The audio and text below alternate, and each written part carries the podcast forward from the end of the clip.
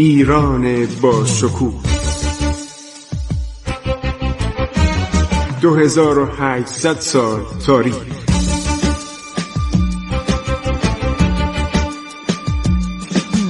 عبور از تاریخ.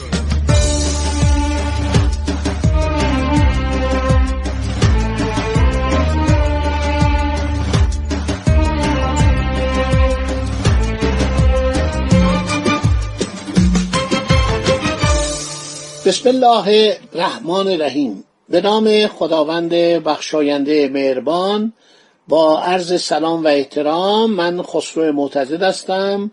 داریم یادداشته آمده پیر امیلی جوبه رو درباره فتلیشا و دربارش می‌خونیم. گزارش که باید به عرض ناپل اون برسه. خب میگه فرمان روایی استانها با قاجاری است. خانهای قاجار یا قوانین افشار زن شقاقی چرا زن؟ زن که قاجاری برکنار کرده بودن. ولی خب از میان زندیه فتلیشا زن گرفته بود. چند تا شاهزاده خانم زند و به همسری انتخاب کرده بود با اینا هم فامیل شده بود. همه رو اسامیشو براتون خواهم گفت. میگه قوانین افشار زند قاجار شقاقی تیری های بزرگ با گروگانهایی که از ولایات در تهران است از قوانین رؤسای قبایل تشکیل دربار را می‌دهند. هر روز باید در کاخ شاه هنگام طلوع آفتاب گرد هم بیایند. بدین ترتیب آنان پهلوی هم در محوطه وسیع رج می‌کشند یعنی صف می‌کشند. چشمان خود را به سوی زمین میدوزند دست به سینه میستند در یک حالت سکوت خیلی معدبانه انتظار ورود شاه را می‌کشند.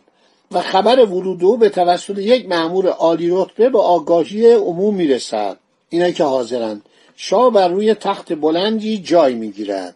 این تخت بلند مدتها بعد ساخته شد. این تختی که اول بوده احتمالا یکی از همون تخت های سلطنتی بوده. این تخت تاووس نیست. اون تخت تاووسی که نادرشاه از هندوستان با خودش آورد در جوان 1747 موقعی که نادرشاه کشته شد همون فرماندهان سپاه و ارتشی که داشت که حالا دیگه قیام کرده بودن کودتا کرده بودن هفت نفر از افسران عالی رتبه شاه رو کشته بودن اونو به ضرب پتک تیکه تیکه کردن چون پر از جواهر و الماس و برلیان و طلا بود. هر کدوم یه قسمتشو بردن با خودشون. و جالبه که دو تا الماس بزرگ رو این تخت بوده یکی کوه نور. این رفت به هندوستان. همینطور چرخید چرخید اون افغانهایی که از ایران رفتن بردن و بعد فروختن. آزادخان بوده احمدخان دورانی بوده هر کسی بوده به دست یک راجه مهارجه یعنی اون فرمان روایان محلی هند می‌رسه. آخرم به دربار انگلستان می‌رسه. الان روی تاج ملکه الیزابته ملکه سال خورده رو تاجش میدرخشه. قبلا هم همین الماس کوه نور روی تاج ملکه ویکتوریا بود. اون موقع ملکه انگلستان ویکتوریا بود که هندوستان ملحق میشه به انگلستان به زور. ولی الماس دریایی نور در ایرانه. الان هم جز موزه جواهرات عرض شود که ملی ایران. و جالبه که تخت تاووسی که فتلیشا روی آن می نشست این تخت و شخصی به نام امین الدوله هیچ ربطی به خانواده امینی نداره. محمد حسین خان امین الدوله وزیر اصفهان موقعی که اصفهان رفته بود شاه و اونجا یک دختر گرجی به نام تاووس خانوم تاج الدوله رو با خودش آورد تهران و همسرش شد. این تخت رو به نام او تاووس نام نادن بس یادتون باشه این تخت تاووسی که الان عرض شود که در موزه جواهرات ملیه و نمونهش رو ساختن در کاخ گلستان گذاشتن برای اینکه مردم ببینن. این ربطی به تخت تاووسی که نادر آورد نیست. این اشتباه می‌کنن. همه اشتباه می‌کنن و خیال می‌کنن این همون تخت تاووسه اون از بین رفت. همه رو تیکه تیکه کردن و جواراتشو فروختن و الماساشو همه رو یکی شد الماس کوه نور روی تاج ملکه انگلستان و یکی هم اموال ایران. به نام چی؟ به نام الماس دریای نور. اون یکی کوه نور این دریای نور.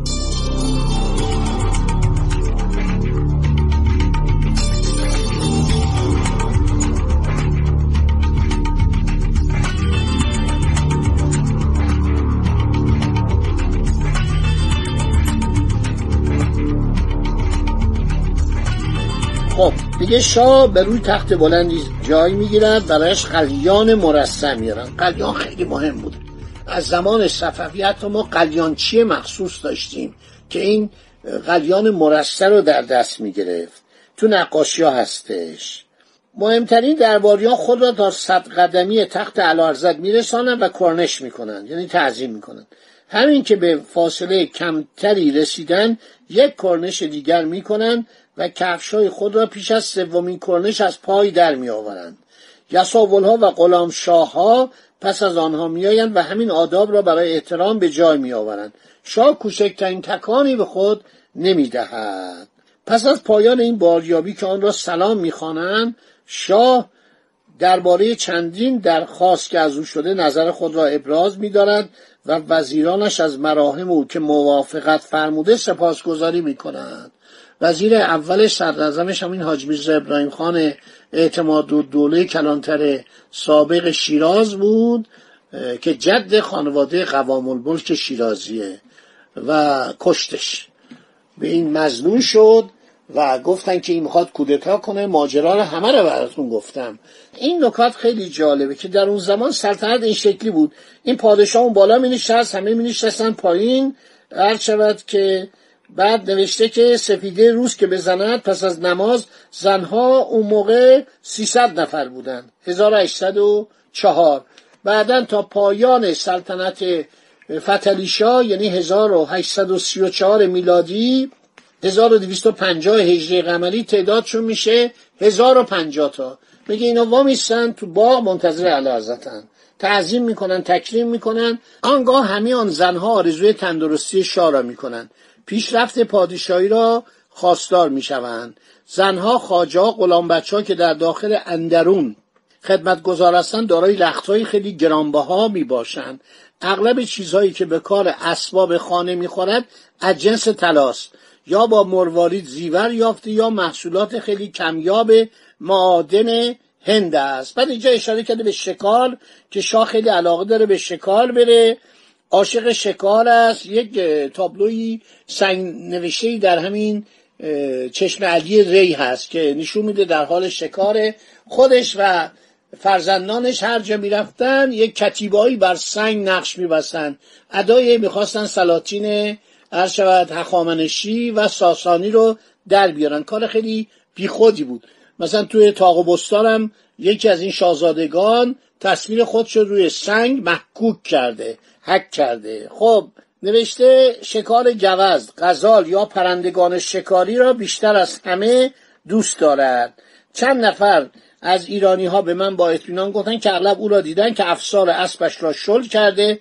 در حال تاخت گلوله به یک عقاب که در اوج میپریده انداخته و او را از آن بالا سرنگون کرده است. درباره شاهین های پرورش یافته فتلیشا که اونا رو روی دریاچه ها میپراند تا پرندگان دریایی را شکار کند یا بر سر غزال ها بنشینند چشمهایشان را درآورند و همچنین به عقاب ها و قلیواچ ها هجوم بیاورند عرض شود که شاه این کار می‌کرد.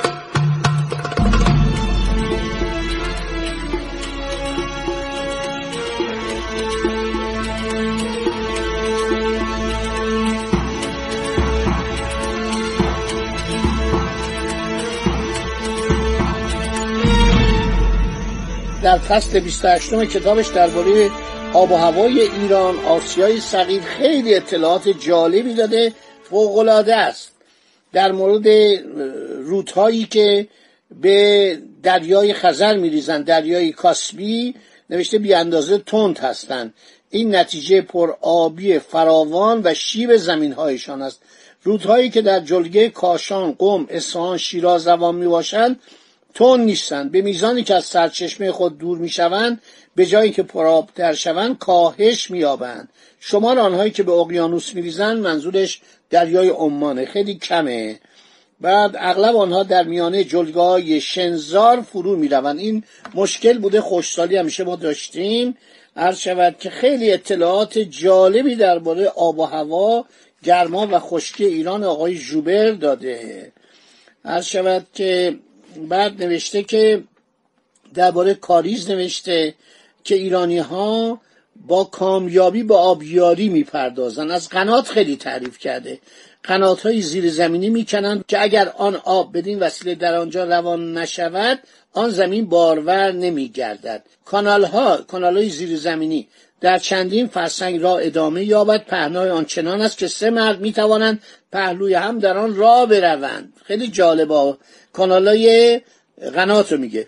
به وسیله چاهایی که کندن می‌توان در فاصله از بالا به توی قنات پایین رفت از آن ها هوا و روشنی به پایین می‌رود. اغلب اوقات این کانال ها را در خاک رس می‌کنند و با اینکه همکنون در حال ریزش و ویرانی هستند باز می‌توان آن را یکی از بهترین کارهای ایران دانست.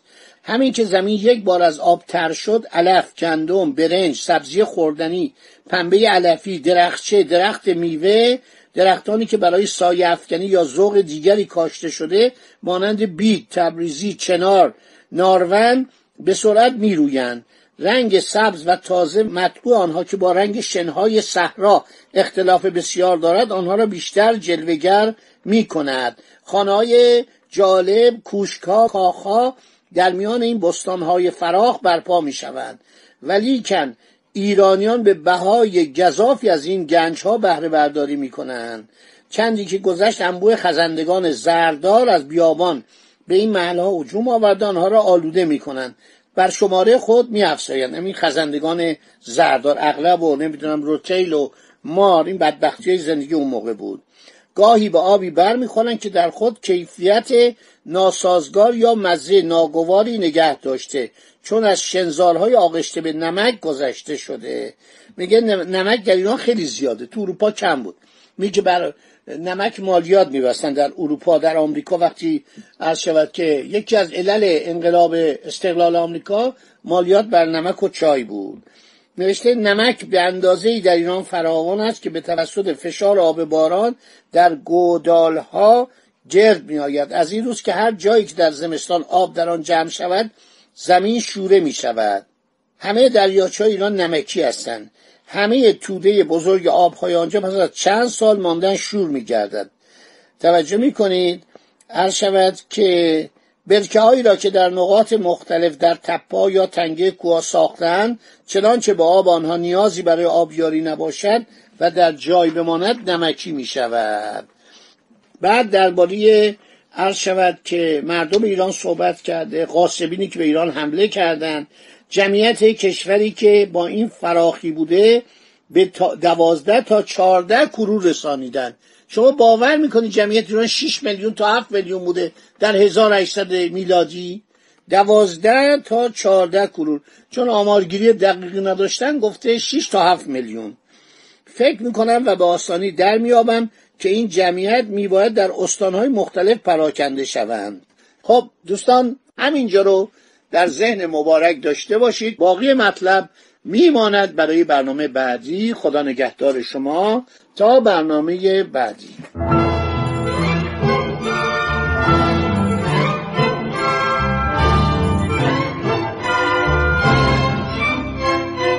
عبور از تاریخ.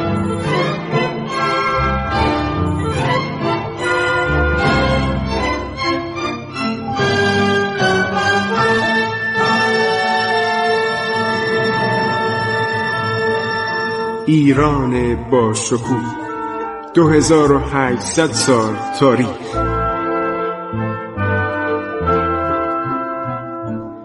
سرگذشت ایران ما به روایت خسرو معتزد